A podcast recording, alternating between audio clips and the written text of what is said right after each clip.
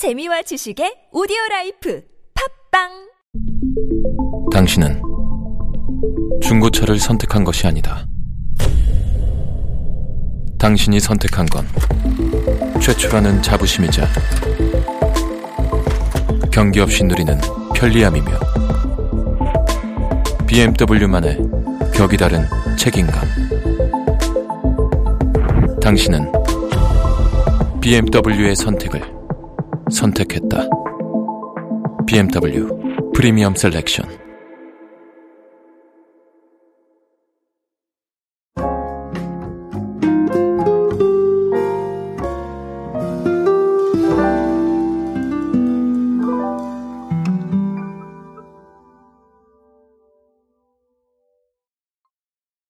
자, 오늘은 편의점 이야기를 할 겁니다. 어, 유통업계는 정말 빠르게 변하고 있죠.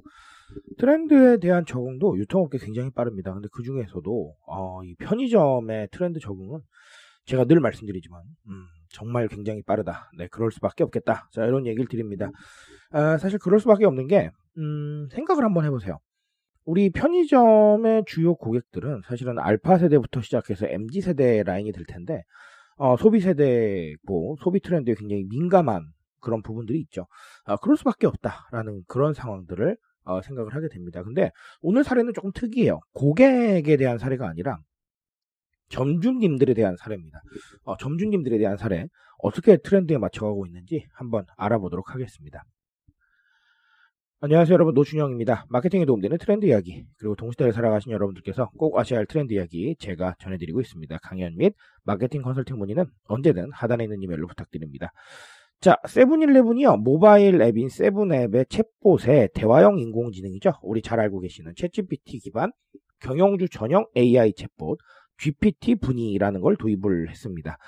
자, 어, GPT가 도입이 됐으니까 어, 여러 가지 사실은 좀 긍정적인 부분들이 있는데 자 일단 첫 번째는 기존의 경영주들이 사용하시던 챗봇 분위의 경우는 정해진 로직 외에 답변이 좀 불가했대요. 그러니까 어, 약간 개인화 지수가 좀 떨어질 수밖에 없겠다 이런 생각들을 하게 되죠. 하지만 이 GPT 분위는 동의어 학습을 통해서 유사 표현에도 원하는 답변이 충분히 가능하다고 합니다.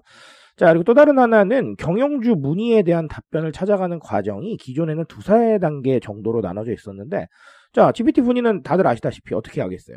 맞아요. 한 번에 즉각적인 답변을 아, 제공을 합니다. 아주 괜찮다라는 생각을 하게 되네요. 좀 다이렉트해졌다라는 것이죠. 자, 뭐 지금 세븐일레븐이 올해 안으로 경영주와 본사 간의 채팅 서비스, 소비자와 가맹점 간 다이렉트 소통 시스템 뭐 이런 것들을 다 대입을 할 거라고 얘기를 해요. 자, 요건 실제로 되어 봐야 알겠지만 어쨌든 과거보다 좀 직관적으로 변해가고 있다라는 아, 이런 생각들을 하게 됩니다. 자, 어, 요거 한 3개월 정도 테스트 운영 기간을 거칠 거라고 해요. 자, 그 이후에 운영 전반에 걸친 질문이 가능하도록 시스템을 보완해 나간다고 합니다.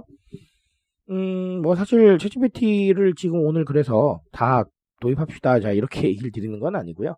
아, 하지만 그럼에도 불구하고 자 아까 두세 단계의 과정이 하나로 어, 즉각적인 답변으로 바뀌었다라고 말씀을 드렸는데 자 이렇게 좀 약간 음, 직관적이어지는 것은 꼭 좀 필요하겠다라는 말씀을 드리고 싶습니다.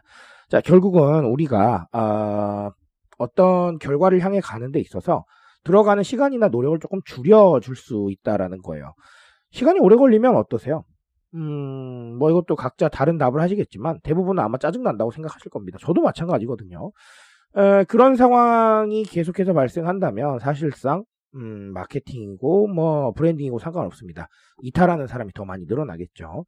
자, 그러니까 과정은 최대한 줄여주시고 이 과정을 줄인 만큼 좀 더 혜택이 갈 수 있도록 노력하는 것. 자, 이것이 직관적 소통의 시작이다라고 어, 말씀을 드리고 싶습니다. 자, 그리고 또 다른 하나는 개인화를 말씀을 드려야 될 것 같은데, 사실 오늘 이게 완벽한 개인화 사례는 사실 아니에요. 근데, 음, 어디에 개인화가 조금 숨어 있냐면, 정해진 로직 외 답변이 불가했으나 동의어 학습을 통해서 유사 표현에도 원하는 답이 가능하다. 여기에 조금 개인화가 들어있죠. 자, 정해진 로직 외 답변이 불가능한 건 개인화가 전혀 안 된 상황입니다. 하지만 동의어 학습을 했다라는 거는 아, 각자 조금 다르실 수 있는 개인화된 표현들을 어느 정도까지 반영을 할 수 있겠다. 이런 생각들을 할 수가 있겠죠. 자, 그래서 이거는 개인화에 조금 더 가깝다라고 보여집니다. 자, 이 개인화에 대해서 정말 많은 이슈가 터져 나오고 있고, 사실 뭐 금융권과 유통권에서는 네, 이 개인화 달성하려고 정말 많이 노력을 하시죠. 어, 실제로 뭐, 네, 쇼핑이나 이런 쪽도 굉장히 많이 개인화가 나와 있습니다. 그럴 수밖에 없는 게, 뭐, 아시다시피, 우리가, 음, 스스로를 생각하고 있는 이 트렌드의 중심에 살고 있기 때문입니다. 자, 그래서 개인화된 정보들이나 개인화된 자료들 많이 받았는데, 어느 날 개인화 안 됐어요. 자, 그러면, 네, 아우, 이건 아닌데? 라고 해서 이탈할 가능성 상당히 높아질 겁니다. 즉, 각 개인의 고유한 특성을 살려주면서, 우리가 좀 더 적극적으로 소통할 수 있는 계기를 마련해 준다는 겁니다. 무슨 말인지 이해하시죠? 자, 이런 상황이기 때문에, 네, 그래서 아, 상당히 중요하겠다라고 보여집니다. 자, 그런데 이 개인화라는 게 사실 이루기 쉬운 건 아니에요. 솔직하게 쉬운 목표는 아니기 때문에, 아, 각자 방식으로 조금 더 어, 타겟 대중들의 needs를 반영하는 방향으로 끌고 가실 수 있다면 저는 충분히 긍정적이라고 생각을 합니다. 무조건 뭐, 네, 알고리즘 도입하고 무조건 뭐, 네, 뭐 도입하고 이거를 말씀드리고자 하는 건 아니에요. 각자 지금 처하신 상황이 다를 것이기 때문에 예, 그렇게만 좀 고민해 보셔도 충분히 과거보단 더 좋지 않을까라는 생각을 해보겠습니다. 자, 오늘도 어, 이 사례로 두 가지 말씀드렸고요. 언제나 똑같습니다. 여러분의 과제, 어, 여러분 손에 들려 있는 목표로 한 번 더 고민해 보시고 어, 조금 더 나은 답을 찾아보시기 바라겠습니다. 저는 오늘 여기까지 말씀드리겠습니다. 트렌드에 대한 이야기는 제가 책임지고 있습니다. 그 책임감에서 열심히 뛰고 있으니까요. 공감해 주신다면 언제나 뜨거운 지식으로 보답드리겠습니다. 오늘도 인싸 되세요 여러분.